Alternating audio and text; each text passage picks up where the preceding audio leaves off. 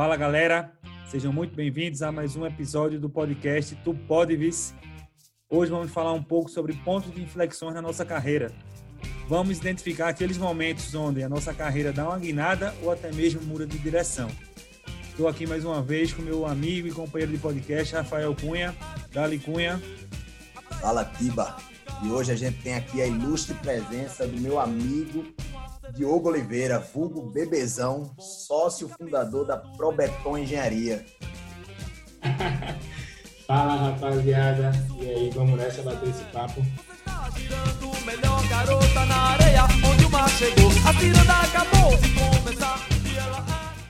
Mas então, galera, brincadeira à parte aí. Diogo, como eu disse, sócio fundador da Probeton Engenharia e um cara que eu particularmente admiro muito pela, pela trajetória né, profissional que ele trilhou. É um cara que muito dedicado, leva muito a sério projetos que ele desenvolve ao longo da vida. Né? A gente estava tentando aqui montar esse, esse, a estrutura básica desse podcast. E aí hoje eu pensando que a gente não ia ter nada aqui, o cara vem com um mapa mental, com várias ideias e, e é, é, mais ou menos isso que reflete o que é Diogo, né? Diogo é um cara que leva a sério e, e que de fato acredita na, na, nas suas ideias. Eu acho que isso, Diogo, é o que é o que te diferencia no mercado, que faz você ser o profissional que você é, porque muita gente tem boas ideias, tem ideias criativas, mas o que falta é a coragem, o que falta é acreditar em si mesmo. E eu acho que isso é o que não, não falta em você. Então, eu acho que eu já falei demais. Eu queria que ninguém melhor do que você para falar um pouquinho do, de quem é Diogo na fila do pão. Eu acho que eu vou começar com as minhas principais características, né? Eu sou Diogo Oliveira, torcedor do Náutico, pernambucano e curioso. Mas também sou engenheiro civil, pós-graduado em estrutura de concreto. Tenho um MBA em gestão de projetos. Atuo já com obras industriais e comerciais há um bom tempo. Sou sócio-diretor da Probeton Engenharia. Né? Trabalhei muito tempo com estruturas protendidas, é basicamente um sistema estrutural é, de certa forma, recente aqui no, no, no Brasil. E sigo tentando buscar soluções de inovação para esse mercado que é tão resistente. Diogo, eu também sou engenheiro civil, assim como você. E a nossa formação, a gente sabe que é muito técnica, né? A gente não é formado para empreender, para abrir construtora, para prestar serviço. Normalmente, os nossos empreendedores do nosso nicho vão aprendendo com, com o tempo e dando murro em ponta de faca aí no, no, meio, no, no meio da construção civil. Mas, por outro lado, a universidade também forma em, algum, em alguns pontos. Então, dependendo do olhar, como você disse, né, você é um, um eterno curioso, dependendo do olhar que você dá para aquele momento de vida, de formação, você consegue tirar alguns insights importantes para a sua carreira profissional. Conta aí um pouquinho para a gente como foi tua formação, os insights que tu tirou disso e o quanto isso somou para a tua carreira empreendedora. É, perfeito, Adriano. Extremamente bem colocado. Né? Na verdade, eu acredito que tudo começou com o pouco medo que eu sempre tive em mudar. Né? Então, para vocês terem ideia, eu iniciei, eu fiz é, engenharia de telecomunicações um ano e meio e decidi largar, né? descobri que não era minha praia mesmo e decidi largar para fazer civil. E aí fiz vestibular de novo, passei e quando eu entrei na universidade, eu só tinha certeza que eu queria encontrar algo novo, né? Então, eu sabia que todo mundo que entrava naquela, na, na universidade estava exposto à mesma curva de conhecimento. E eu queria pôr pontos de inflexão nessa curva, né? E aí eu fui procurar saber o que é que existia dentro do nosso mercado que eu não ia conseguir ver dentro da universidade, ou seja, que não estava na minha na minha grade curricular. E aí pesquisando, isso no primeiro período ainda, né? Então, pesquisando, eu vi que tinha concreto pré-moldado, né? estruturas pré-moldadas, que muitas vezes se utilizavam da tecnologia da propensão. E aí, curioso, eu entrei no, no site, me lembro até de ter entrado no site da, da empresa, a primeira empresa que eu trabalhei, e numa sexta-feira à tarde mandei um e-mail lá para eles, perguntando se eles estavam querendo, querendo estagiários e tal. E eu não sabia, sinceramente, nem o que era concreto protendido. E aí eu lembro que na segunda eles já me chamaram para uma entrevista e tal. E eu fui sem saber o que era concreto protendido e, na verdade, nem, não sem saber, mas pesquisei rapidamente. Mas fui justamente com esse intuito, né? Que é como você falou, fui buscar novas novas experiências, saber, tentar dar um ponto de inflexão na minha curva de conhecimento, buscar conhecimento que eu não ia ser exposto na universidade. E isso para mim fez toda a diferença, né? Na verdade, foi a partir daí, né? Eu, eu digo que esse sempre foi meu primeiro ponto chave. Né?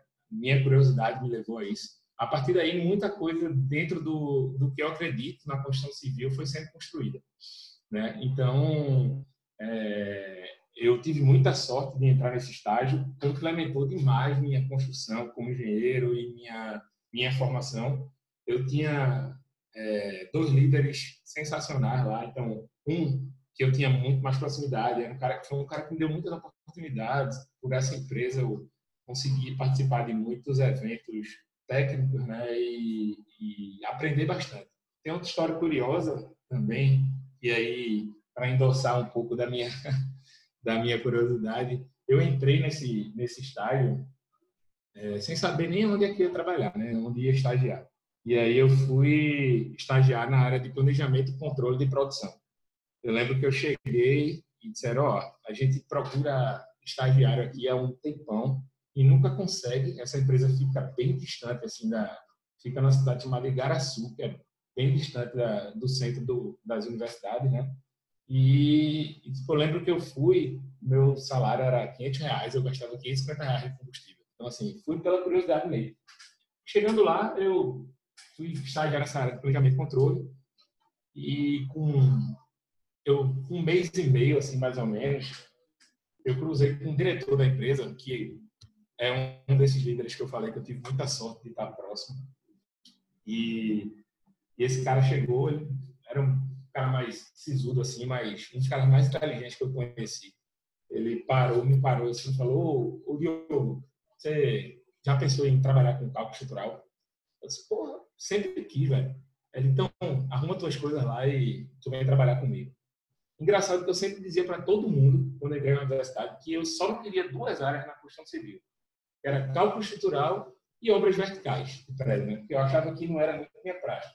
E quando eu me deparo com, com esse diretor no, se cruzando no dia a dia, ele me vem com essa pergunta e meu instinto foi dizer, pô, quero, sempre quis. Na verdade, eu nunca queria, mas eu estava curioso de aprender alguma coisa ali. Né? E aí eu fui estagiar com esse cara, mudou minha vida, assim, aprendi muito, muito, muito com ele.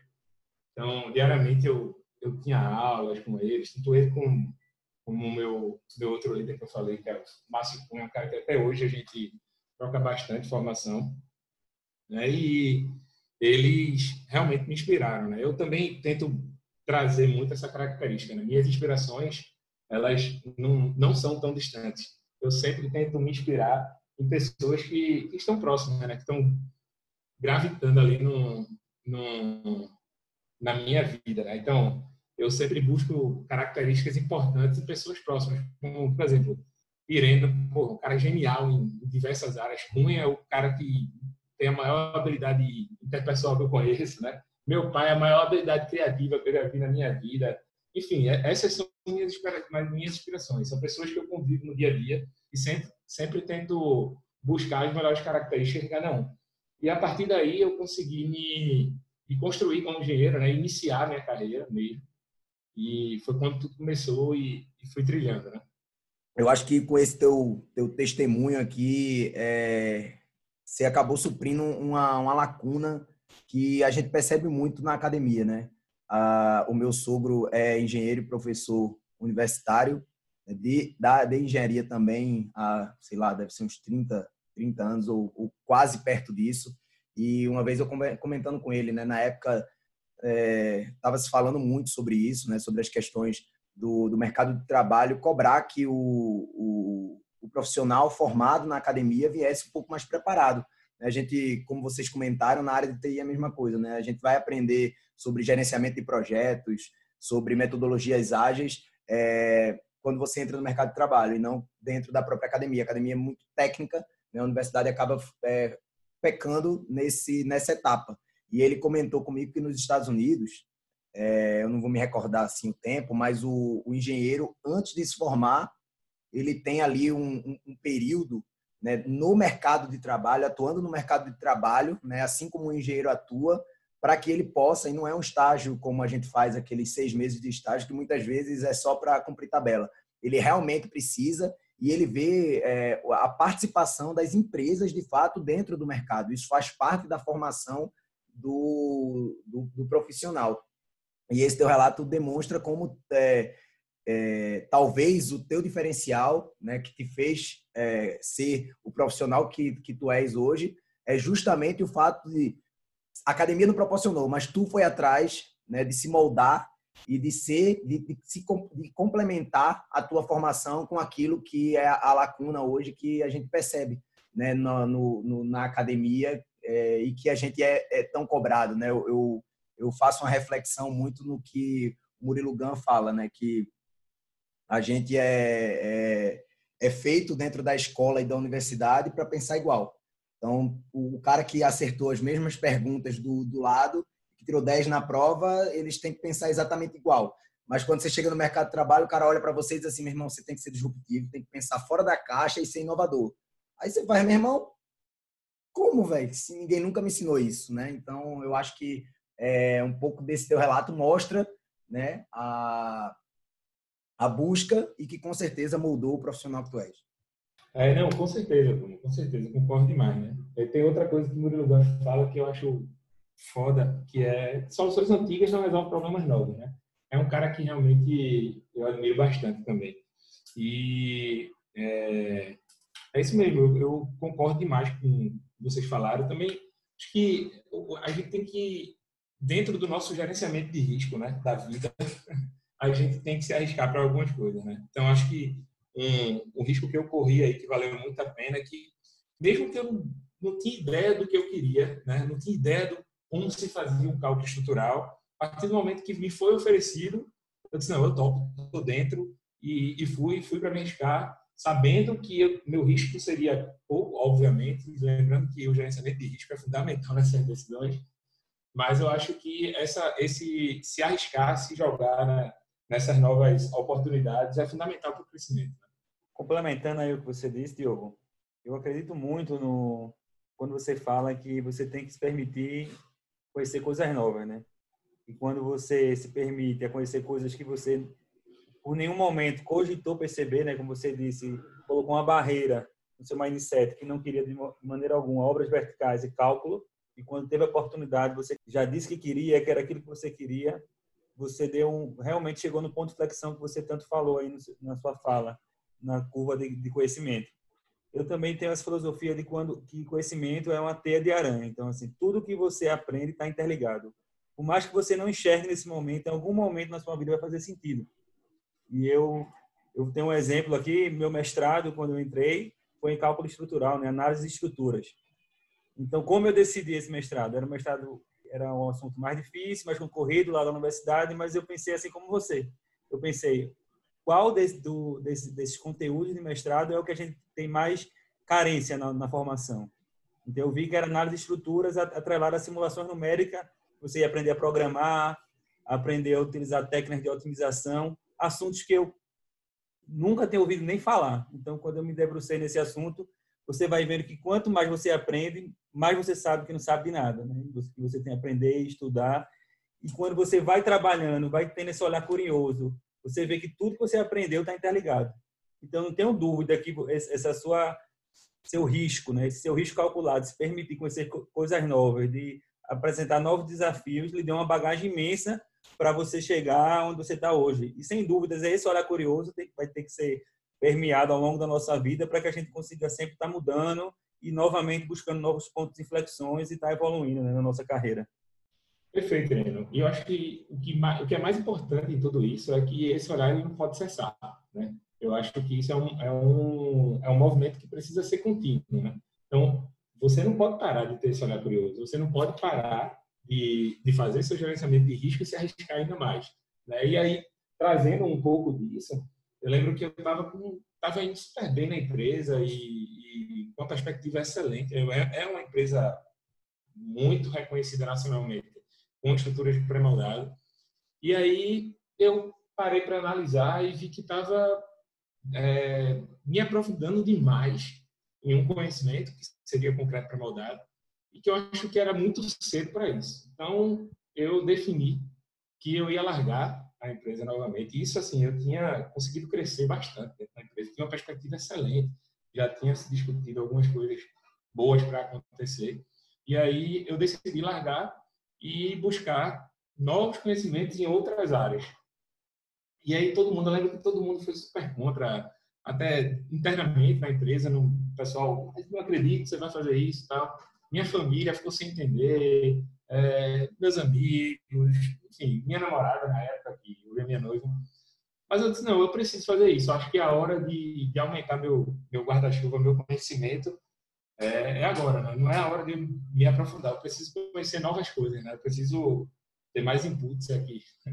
E aí eu decidi largar, né? Eu digo que é meu segundo ponto de inflexão aí, para ir buscar um escritório de cálculo que eu conseguisse trabalhar com várias outras estruturas, né? Então, não só com estruturas protendidas, mas estruturas de concreto armado, alvenaria estrutural, entender outros tipos de estruturas, não só pré-moldadas, moldadas em loco, né? E, e foi quando eu entrei em um outro escritório de cálculo e abri demais o meu horizonte, né? Então, comecei a me relacionar muito mais com obra, com planejamento, com orçamento. E é, lembro que quando eu saí, né, além de, da perspectiva muito boa, eu fui para ganhar um salário bem inferior, né? já estava bem próximo de me formar. E eu fui realmente pelo conhecimento, mas foi muito, muito bom, valeu demais, valeu a pena demais. E eu, eu percebo isso muito porque eu também me considero assim um, um inquieto por natureza, né? Eu por diversas vezes, é, recentemente agora inclusive na última mudança que eu fiz na minha trajetória profissional foi fruto disso. Eu estava bem confortável, né? Eu tinha chegado inclusive há pouco tempo na área, eu tinha o, a equipe que eu sempre sonhei, o chefe que, é, que todo que todo é, funcionário espera mas é por essa inquietude que é, você vai buscando sempre novos desafios, né? Fazendo, como você disse, gestão de risco. E eu lembro exatamente quando eu ouvi você falando assim, né, de tomar uma decisão como essa, a família perguntar se você está certo, ele questionar. Eu lembro quando eu decidi sair do exército, é, eu era temporário, mas eu ainda tinha um tempo. É, eu estava aguardando ser chamado no concurso, que acabei sendo chamado, mas eu tomei a decisão de sair e Passei mais um tempo estudando, fiquei literalmente desempregado durante esse tempo, dependendo da, da minha esposa, que já era concursada. E eu digo que hoje foi uma das melhores escolhas que eu fiz para a trajetória profissional que eu adotei, né? Porque eu continuei estudando e consegui é, passar no concurso que eu queria, né? Que não era o concurso que eu tinha sido aprovado na época e, e é justamente fruto dessa inquietude, dessa gestão de riscos que você faz e da busca cada vez por novos desafios que fazem você crescer como profissional e crescer também como pessoa. Mas aí, Diogo, é, passando aí essa fase do, da, da, universidade e, e, e, dos estágios, entrando agora no mercado de trabalho, eu queria que tu falasse um pouquinho como foi a tua experiência no mercado de trabalho, depois que entregaram o diploma na mão e disseram agora tu é engenheiro, o que é que tu vai fazer, né? Eu sei que você teve aí uma trajetória como funcionário é, e agora, né, como empreendedor, eu queria que tu contasse um pouquinho dessas fases, dessas transições. Então, Cunha, é, é, é isso mesmo. Então, eu lembro que eu estava bem pra caramba no escritório de cálculo também, me encontrei, disse é isso mesmo que eu quero. E, e, só que, como você falou, né? A gente fica inquieto. Eu não, eu não, eu não trago nem a palavra inquieta como no, seu sentido pejorativo, tá? Porque eu trago realmente no sentido positivo. Às vezes você é inquieto demais e não consegue focar e, e, e produzir, né?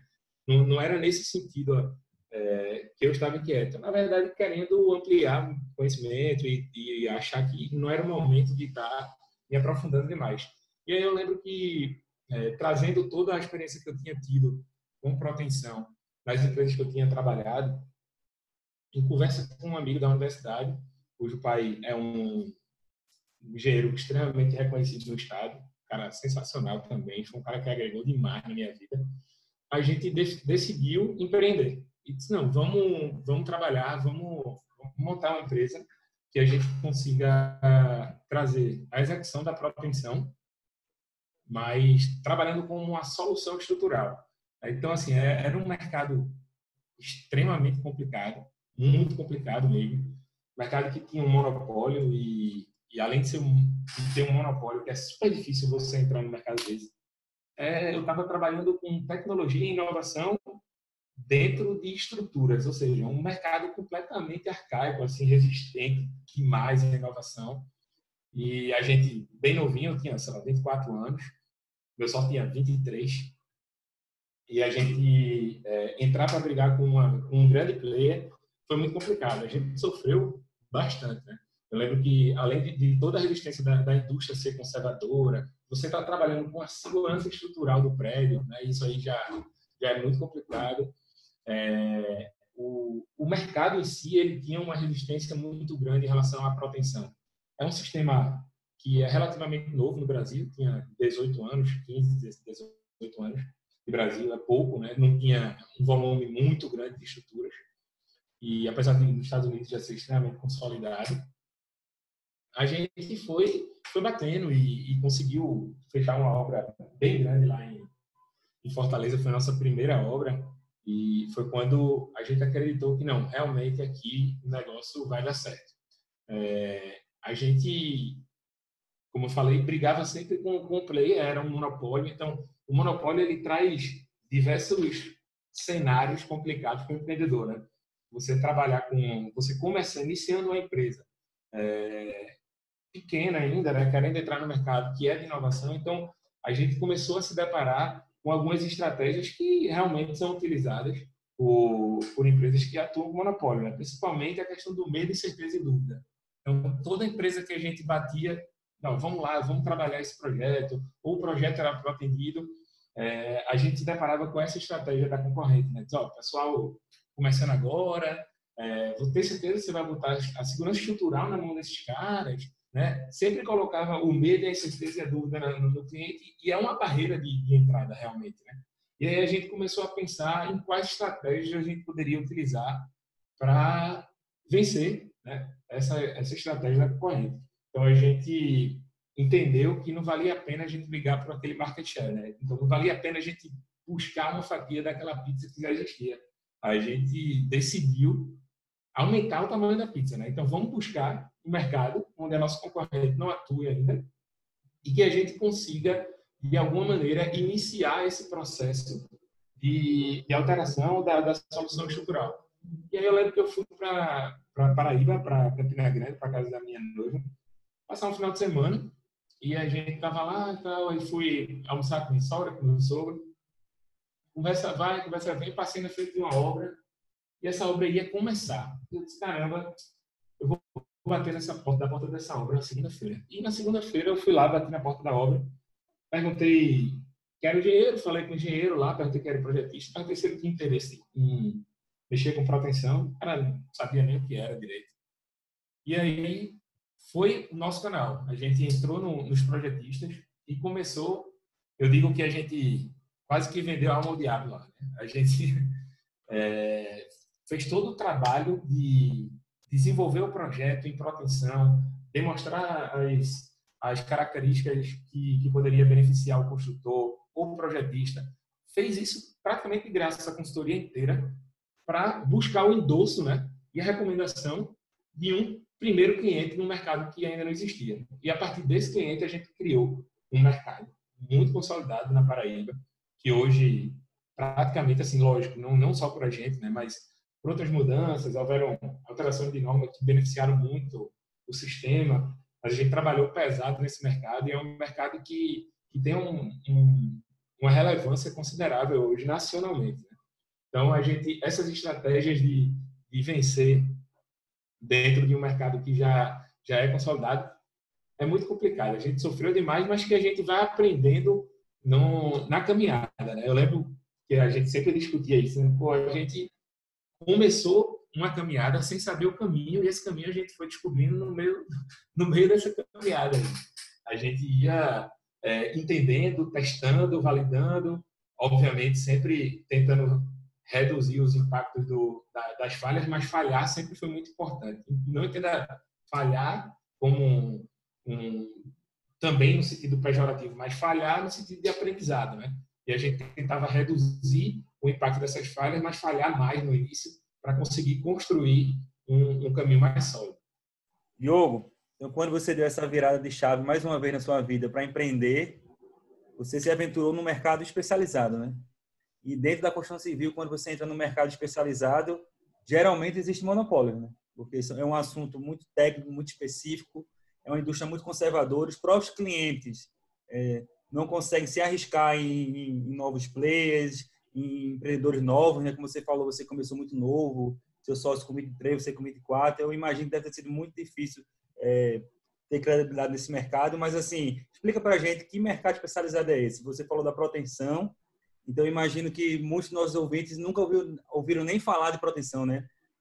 Inclusive você que era é, universitário, estudante de engenharia, já estava formado, e é, quando ouviu falar de proteção, teve que estudar mais a fundo, teve que se permitir conhecer é, novas áreas, permitir estagiar. Então, tenta explicar para a gente uma linguagem um pouco menos técnica o que é proteção e como é o dia a dia aí de uma empresa de proteção. Bebezão, explica que nem tu explicou para mim. Hoje em dia eu sei até explicar para os outros o que é proteção. E olha que não é nem minha área. eu acho que explicar a proteção numa linguagem menos técnica e rapidamente sempre foi meu maior desafio. Mas é, é basicamente implantar um carregamento prévio na estrutura, ou seja, é, entende um, um, uma, uma liga. Quando você puxa essa liga, que você solta, ela tende a voltar, né? Ela está no movimento elástico então ela volta, né? Completamente. A proteção é basicamente isso. No lugar de você botar a barra de aço na, no concreto, você põe cabos de aço que serão protendidos, que serão puxados e antes do carregamento completo, antes de você estar tá em cima da estrutura, a gente já vai colocar esse carregamento da proteção, já vai estar tá, é, pressionando, né? Já vai estar tá comprimindo aquela estrutura. Com isso, a gente evita que as, as estruturas deformem, então consegue reduzir quantidade de material, aumenta a, a durabilidade dessas estruturas, porque todos, toda estrutura de concreto ela tende a fissurar, né? Normal, faz parte da estrutura. E a estrutura em concreto protendido, a ideia é que realmente não fissure, traga economia com, com, com não só com concreto, com aço, com aumente os vãos entre pilares. Então você muitas vezes você chega em lugares como sei lá shoppings, você vê aqueles aqueles vãos abertos, né, entre pilares, entre colunas. Aquilo ali é possibilitado muitas vezes pela propensão. Você consegue fazer grandes vãos sem a necessidade de colunas. E é um serviço tão especializado que as construtoras e as empresas normalmente terceirizam, né? Contratam uma empresa que só faz isso, que é o caso da empresa do Diogo aí, para fazer esse serviço. Então, como o Diogo falou, é um serviço de alta responsabilidade, de alta, de alta especialidade, que você precisa ter um, um know-how e uma confiança muito grande do seu cliente, né? Que além de ser um serviço que vai interferir na estrutura do prédio ou da edificação, que compromete a segurança, é um serviço inovador, né? Uma técnica nova, não dentro da construção civil é uma das técnicas recentes né, de, de estruturas. E isso eu posso afirmar. Se o construtor, toda a construtora pensa em economizar na obra, uma das poucas coisas que ele não economiza é em estruturas, né? porque ninguém quer ter correr o risco de comprometer a segurança da sua edificação. Então, para confiar numa empresa de concreto protendido, ela tem que ter um histórico muito grande. E nesse sentido, eu, eu fico me perguntando como é que você conseguiu entrar nesse mercado, né? Porque do nada, entrar no mercado desse é difícil, ainda mais direto na proteção. E eu acho que é o, o, o risco que você corre, né? Porque, assim, é, como tu tomou essa, essa decisão na tua trajetória profissional de se especializar num ramo muito né, específico, de fato, é, você acaba sofrendo com essas consequências. Porque se você vai pelo aquele ramo tradicional, se por um lado você tem uma oferta de empregos muito maior e até mais facilitada, quando você vai para um ramo muito específico, você restringe e principalmente quando você tenta empreender, aí que se torna ainda mais difícil, porque normalmente você encara é, um monopólio né, e, um, e um ramo até às vezes muito mais conservador do que os demais ramos, né, seja na engenharia civil, seja na ciência da computação, seja qualquer outro ramo. Explica aí para a gente aí, Dil, como é que tu fez aí para vencer né, essas barreiras que tu encontrou tu até já, já relatou aqui para a gente um pouquinho. Perfeito, é exatamente. A leitura é essa. A gente, inicialmente, é, começou a pensar algumas estratégias, alguns que a gente já, que eu tinha já falado anteriormente, mas uma outra estratégia que a gente utilizou bastante foi buscar empresas que já tinham esse endosso no mercado, que já tinham esse posicionamento forte mas que seus serviços complementavam a nossa solução. Então, a gente conseguiu trazer essas empresas para perto, fez uma parceria forte e, e formava uma solução completa para o construtor, para o projetista. Né? Então, a partir daí, a gente conseguiu desenvolver muito o mercado. Né? Hoje, já tem melhorado bastante o mercado. Aqui em Recife mesmo, praticamente todos os prédios hoje já, já saem protendidos. Paraíba, a proteção é, é, é basicamente unânime dentre os projetistas estruturais. É, é uma solução que ganhou muito espaço, mas de forma muito recente, né? não, não é uma coisa antiga. Buscando essas empresas que, que a gente consolidou essa parceria, a gente conseguiu uma penetração comercial também muito forte. Então, hoje, a gente já, já consegue dizer que a gente já executou obras em todos os estados do Nordeste. Né? No podcast anterior, a gente teve a participação do grande Yuri, onde ele falou muito sobre a consultoria contábil e uma forma dele se diferenciar nesse mercado foi fazer um serviço personalizado, né? Então a gente vê que cada estratégia tem sua especificidade e nem sempre é uma estratégia adequada para todo tipo de nicho.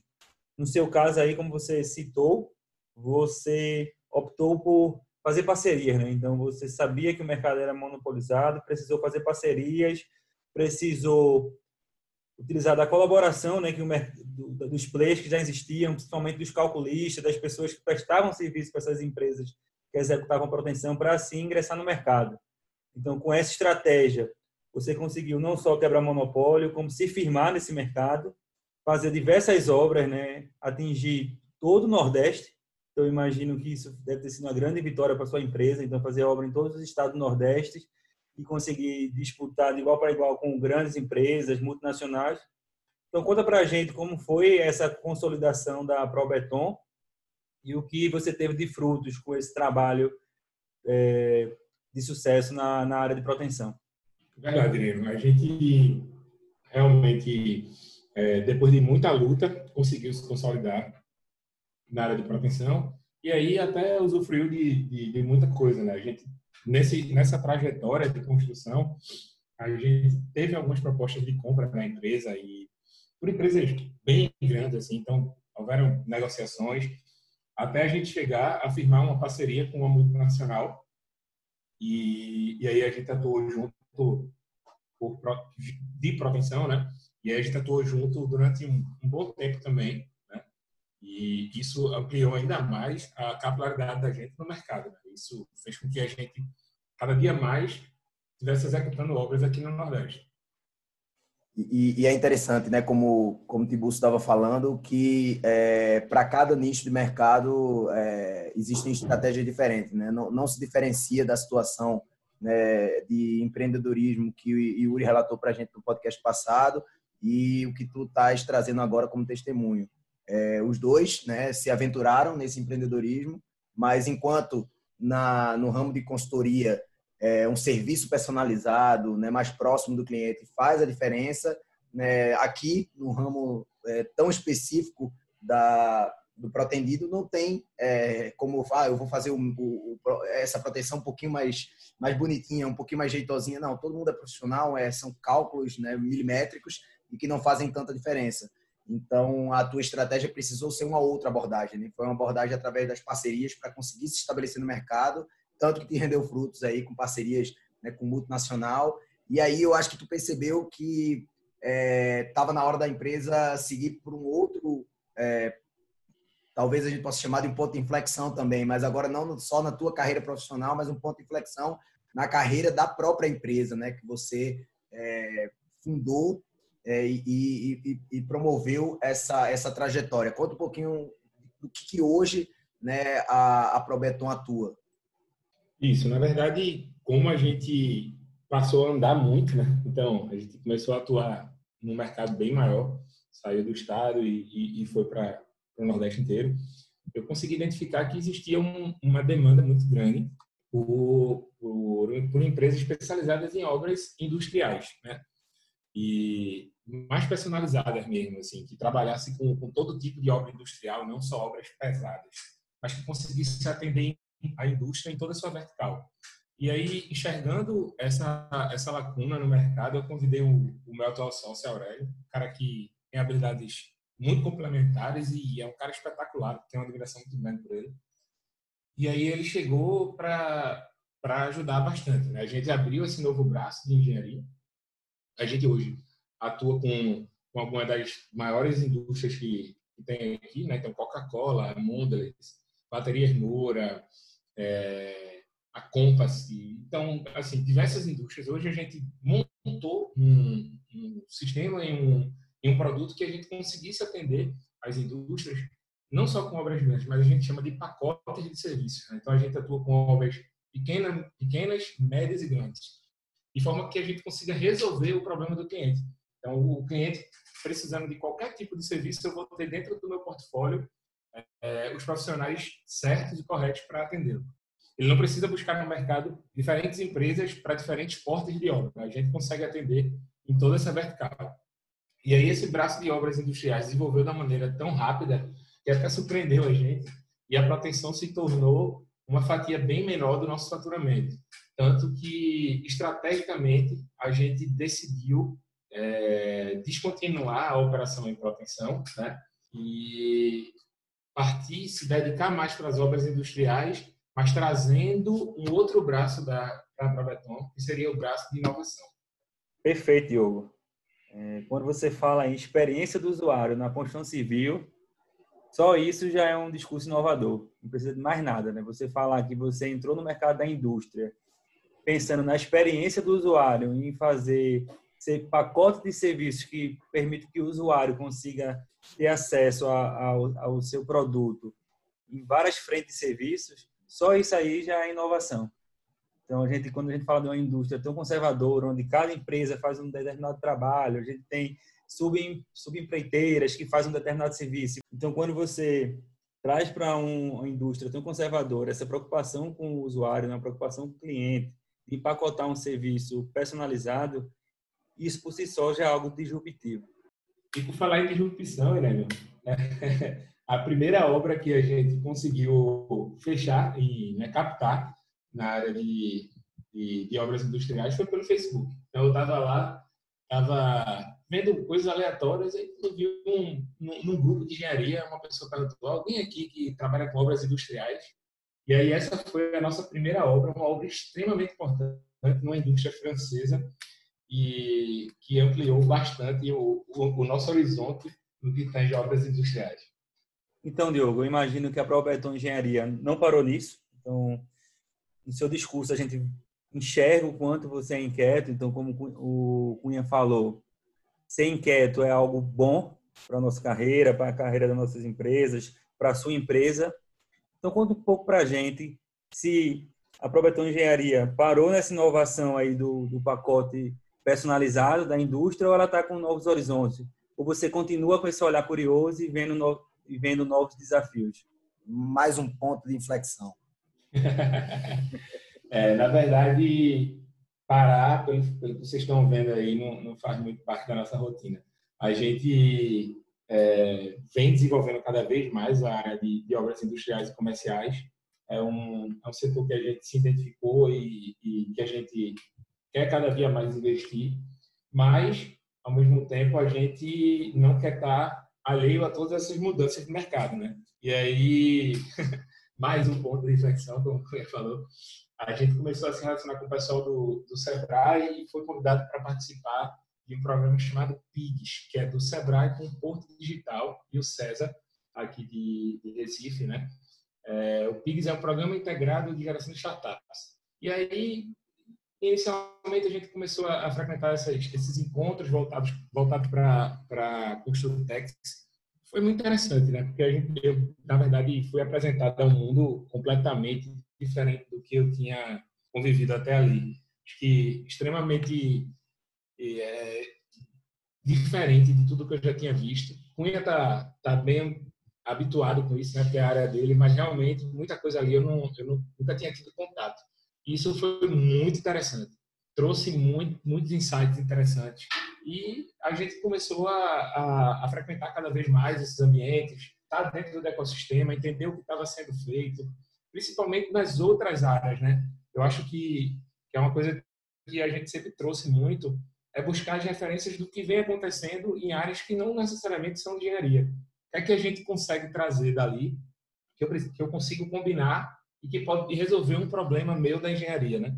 Então, conversar com gente que não que não tem nada a ver com o meu negócio é, é recorrente. Eu acho que isso pode trazer um insights que são super importantes, né?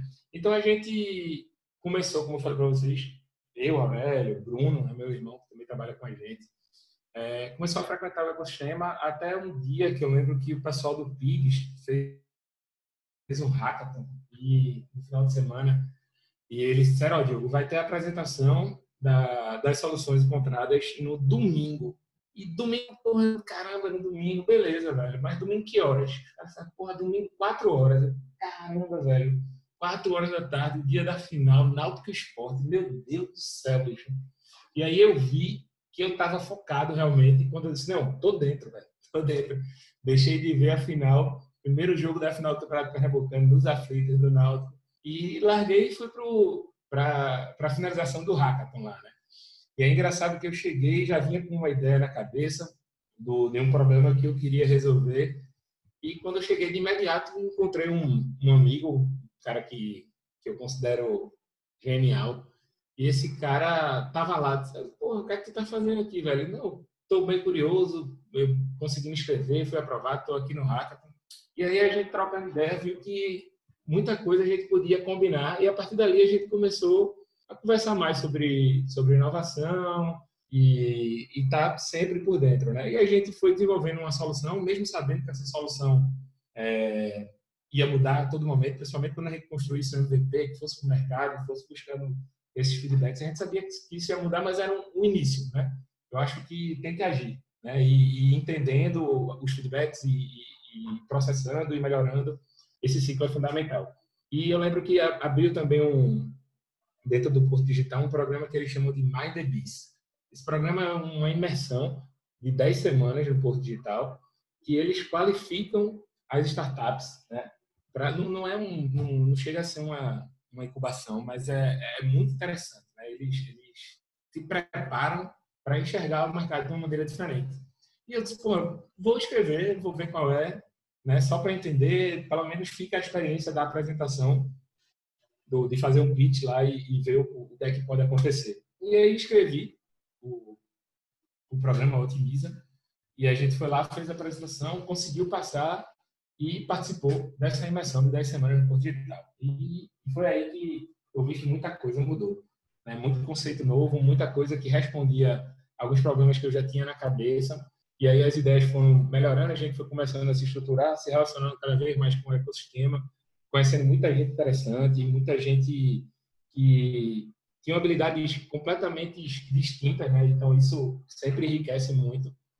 E eu lembro que numa conversa também com, com outra pessoa, o cara falou, ó, aquele pitch, aquele programa que já está rolando lá há dois anos, eles estão com um processo de seleção para cinco startups e essas startups vão ser aceleradas no cérebro. E, pô, geralmente está aí o edital, dá uma olhadinha, acho que vale a pena vocês se inscreverem e tal. Pô, bicho, a startup da gente não estava nem pronta, não tinha CNPJ, não tinha cliente, nem o MVP estava montado. Mas eu vou dar uma olhada. Eu olhei o, o edital e já vi que, tipo, tinha que estar tá faturando, tinha que ter cliente, tinha que ter, ou seja, nada do que a gente tinha. E eu simplesmente poderia ter desistido naquele momento. Né? Mas eu fui falar com, com, com a pessoa do Pires e o cara disse: Porra, que massa, velho, vocês querem participar? Eu vou ver aqui o que, é que a gente pode fazer. E aí a gente se inscreveu, eles iam selecionar 12, 12 startups para fazer o pitch. E das 12, é, iam ficar só 5 para ser aceleradas. Aí tem um aporte e um processo de aceleração dentro do César. Que aí envolve mentorias, acesso à tecnologia, muita coisa interessante, né? Aí eu lembro que eu fui fazer lá o, o, o pitch, cheguei no César, caramba, olhei para o lado, velho, olhei para o outro, todo mundo já com a estrutura montadinha, todo mundo faturando. Eu não tinha nem CNPJ, não tinha nada. Pô, vamos lá, vamos, vamos ver qual é, né? Pelo menos eu fico com a experiência de fazer o, uma apresentação, fazer um pitch aqui para os investidores. Eu acho que essa experiência já vale. Eu sempre fui muito atento nisso. Tipo, cada experiência a mais que eu vou tendo, eu acho que é uma coisa que vai somar em algum momento da minha vida. Eu vou, eu vou ligar aquele ponto ali. Então, eu fui muito nessa cabeça de vou risco, vou ticar mais uma experiência que eu precisaria ter. Quero fazer essa apresentação para investidores. E aí rolou a apresentação, foi positiva demais. Sim, é, as coisas começaram a, a direcionar para um lado que eu não fazia ideia na apresentação. E eu saí da apresentação do, do, do pitch lá com a certeza que tinha dado certo, mesmo sem ter nada. E aí, beleza, bati um papo com, com esse meu sócio, com meu irmão, que também é sócio da, do negócio, disse, velho, eu acho que vai dar certo, mesmo a gente não tendo nada, não fazendo, não tendo MVP, não tendo nada, mas eu acho que os caras vão acreditar. E aí, depois de um tempo, eu recebi a notícia que a gente foi classificado entre as cinco. Engraçado que eu, eu recebi essa notícia, sei lá, dia 26 de, de dezembro, e eu tinha que ter o CNPJ, a empresa tinha que ter CNPJ para fazer parte do contrato, da instalação, do aporte e tudo, até dia 6 de janeiro. E aí eu disse, caramba, o que é que eu vou fazer, velho? E aí a gente correu na contabilidade e, pô, velho, vocês precisam abrir essa empresa, os caras são parceiros, então a gente andou, foi lá, fez tudo que tinha que fazer com a junta comercial, deu certo. O processo de aceleração, infelizmente, ainda não, não engrenou por causa da pandemia, muita coisa está parada, mas fez a gente acreditar cada vez mais que a gente precisa se arriscar. Né? A gente precisa se arriscar, obviamente, é, embasando tudo que a gente vai fazer, mas que a ação ela é fundamental. Né? Aí foi, é, foi, um processo que, de muito aprendizado e vem sendo de muito aprendizado. Né?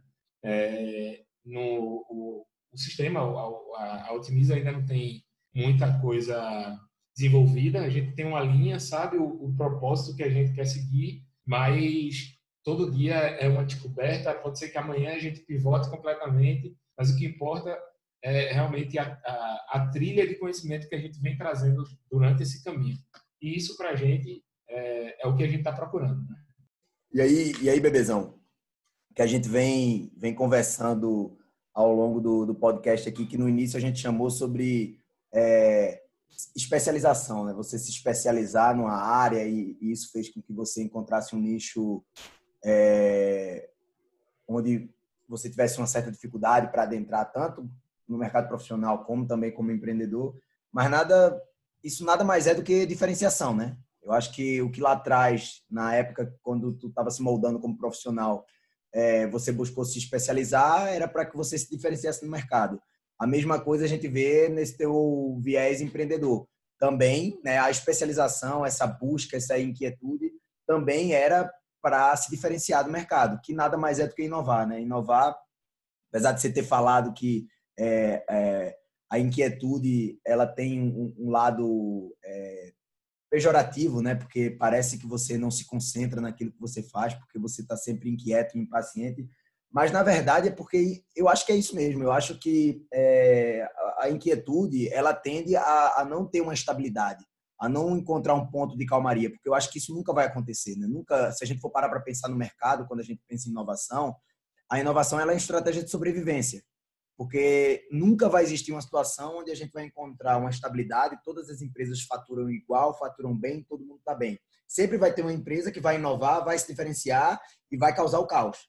Então, ele vai causar uma situação que não é uma situação de estabilidade, é uma situação onde as pessoas precisam se inquietar. E, e essa inovação é justamente o que faz a empresa sobreviver e se perdurar. A gente vê empresas como Apple, a gente vê empresas como é, Facebook, que, na verdade, estão sempre inovando, estão sempre buscando pontos de inflexão, que foi outro, é, outro termo que a gente usou muito ao longo. Para quê? Para se diferenciar. Porque se você é, se acalmar, se você é, se, se paralisar no tempo, né? que foi uma outra coisa que a gente comentou, né? a gente tem que sempre estar tá estudando, a gente tem que estar tá se, é, se especializando, porque se a gente parar, a gente vai ficar defasado. A empresa é a mesma coisa. Se a empresa parar, ela vai estar defasada. Então, eu entendo sim que essa inquietude, essa inovação, essa especialização, essa diferenciação, ela é tudo parte de uma estratégia né, que, que a gente pode utilizar para a vida como profissional, que a gente pode utilizar para a vida como empreendedor. Então, é, eu acho que é isso que está fazendo o diferencial do Diogo profissional, do Diogo empreendedor e da Probeton. É, massa, Cunha. E é isso mesmo, velho. Eu acho que a gente tem, tem que estar sempre atento no, no que está acontecendo e pensando, obviamente, no que pode acontecer e o que pode ser construído, porque se a solução de destruir a nossa própria empresa não vier da gente, vai vir de outro. Então, a gente acha que é, é importante a gente estar tá, tá buscando novas soluções que não necessariamente vão substituir por completo a nossa, mas que possa complementar ao menos, né? Porque se do mesmo jeito que a gente está buscando novas soluções, existem milhares e milhões de outras pessoas que também estão nesse nesse mesmo caminho. A gente já está chegando ao fim desse bate-papo, extenso, mas muito proveitoso. Mas eu também queria sintetizar um pouco do, do aprendizado que a gente teve aqui com o Diogo, né? Assim, de forma muito sucinta. Então, quando a gente está falando da empresa, do serviço que a gente presta. Como o Cunha falou da sobrevivência, a gente foca muito em inovação, em mudança. A palavra do podcast, eu acho que pode ser até o nome do podcast, né? Inflexão. Mas uma coisa muito particular que eu observei ao longo desse bate-papo é o, o seu eu, né? Como você se comporta para estar tá sobrevivendo nesse mundo incerto, como o Cunha falou, incerto, duvidoso, que é, um, é o caos, né? O famoso mundo VUCA. Então, a gente passou por um período da nossa sociedade onde a gente queria o especialista, né? O Diogo falou muito de ah, entrei numa área que só tinha especialista e depois do nada ele se vira, se torna um empreendedor. Um empreendedor nada mais é do que um generalista, né? E aí a gente chega numa era da sociedade onde todo mundo valoriza o generalista e agora a gente está num, num, novo momento, né? Numa nova era que nem, não, nem tanto o especialista nem tanto generalista. Aquele que vai se diferenciar é o que tem aquele, aquela forma de ter, né? É uma pessoa que se especializa em uma determinada área, mas está sempre com um olhar curioso para, para outras áreas. Porque essa forma de ter aí, de se aprofundar num assunto, sem esquecer de entender o que está em sua volta, é o que faz ele se potencializar e propor novas soluções, né? A criatividade nada mais é do que você combinar ideias de outras pessoas, ideias de várias pessoas, combinar e criar sua ideia. Então, eu acho que a sua trajetória, Diogo, é mostrando que você é realmente um profissional T, né? Um profissional que se, apro que se aprofunda no assunto, esgota esse assunto, mas ao mesmo tempo abre as arestas para as laterais e consegue enxergar novos assuntos, novas ações. Então, assim, na sua trajetória, você falou de cálculo estrutural, falou de, de obras verticais, falou de proteção, falou agora de indústria, agora está falando de startup. Então, eu tenho certeza que essa bagagem que você vem trazendo, que é especialização junto com novos conhecimentos, vão, vão sem dúvida, lhe colocar num patamar ainda maior. E aí, Diogo, eu queria fazer uma pergunta para te passar aí para tuas palavras finais.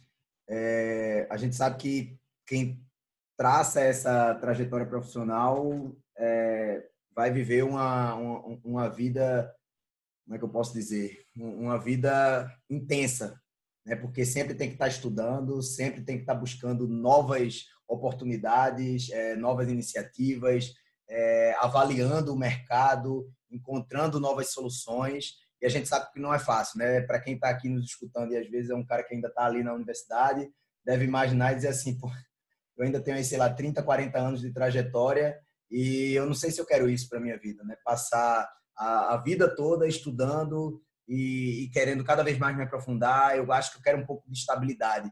Como é que tu pensa né, no, no futuro? Você, faz hoje porque você gosta, porque é algo que te dá tesão, ou, ou, você pensa assim em um determinado momento começar a buscar uma certa estabilidade, um, uma forma é, de conseguir, porque a gente sabe que o corpo cansa, né? A mente cansa e eu não sei se a gente é, tem essa capacidade, o ser humano, de estar sempre se inovando, né? sempre buscando novos, novos desafios. Como é que você se vê daqui para frente? Na verdade, essa questão da, da busca pela estabilidade é uma coisa que, que eu não, não acredito muito. Eu acredito que a minha estabilidade é vibrar nessa, nessa frequência, sabe? É, isso é o que me deixa estável. Né? E eu, eu, entendo totalmente o que você falou, né? A gente que, que é empreendedor, a gente vive numa estabilidade para gerar uma estabilidade para as pessoas. Só que essa estabilidade, em nenhuma área, eu acredito, hoje ela é real. Né? Então, se a gente não estiver buscando novos, novos conhecimentos, novos aprendizados, não estiver buscando novas experiências, de fato, é, essa estabilidade ela não, não vai ocorrer ou ela é muito frágil. Isso é, um, isso é como eu enxergo. Mas, é, e como a gente vem buscando, o que é que, que, é que eu enxergo para o futuro, eu acho que é, essa linha da, da inovação ela vai ser um, uma linha que a gente vai se aprofundar cada vez mais. Eu não acredito em, em plano B também. Acho que o que é que eu pensaria para acalmar? Não, acredito muito em plano B. Acho que é, eu só tenho uma opção hoje, que é meu plano A, e é, é, é desenvolver soluções para a engenharia, para a gente perpetuar essa, essa capacidade de estar tá resolvendo novos problemas. Né? Isso é muito complicado, porque se você vai parar para pensar, é, é, sempre muito difícil. Você não vai brigar com o Google fazendo a mesma coisa que o Google faz, por exemplo. Né? Vou, vou fazer uma rede social que faz a mesma coisa que o Facebook faz. Então, tudo que vai vir de, de, de novo vão, vão surgir sempre de ideias muito malucas. E é isso que a gente está buscando. Ideias malucas para combinar com, com, com esse mercado da gente, com, esse, com essa indústria resistente e está resolvendo problemas novos. É isso que, que é a nossa principal estabilidade hoje. E só para consolidar que realmente a estabilidade talvez é uma coisa muito maluca, se, se existe um período que a gente possa realmente configurar como VUCA, é esse período que a gente está vivendo. Eu acredito que a sensação de estabilidade para qualquer, qualquer área da, da nossa sociedade hoje ela foi estremecida.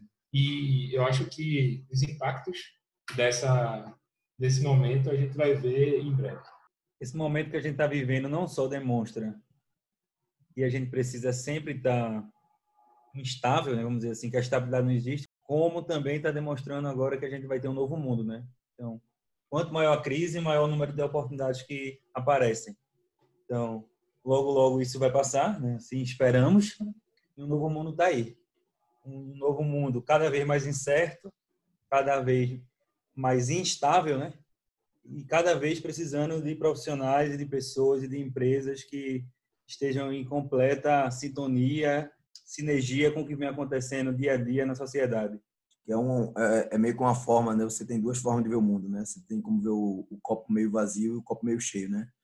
Deve ter muita gente olhando agora e vendo é, o mundo desabar da sua estabilidade, né, do que você já tinha de, de planejamento. E tem quem está vendo um novo mundo que está chegando com uma série de novas oportunidades e que sem dúvida vai trazer aí um, um desafios, né, cada vez também mais desafiadores, de fato. E, e, assim, Diogo, a gente queria agradecer aí a tua participação, por ter aceitado o nosso convite, contar um pouquinho aí da tua trajetória, do teu histórico, compartilhar com a gente aí né, todo esse teu conhecimento, os insights que você teve ao longo da tua trajetória profissional. Obrigado aí, de coração, e passo aí a palavra para você fazer aí os teus comentários finais.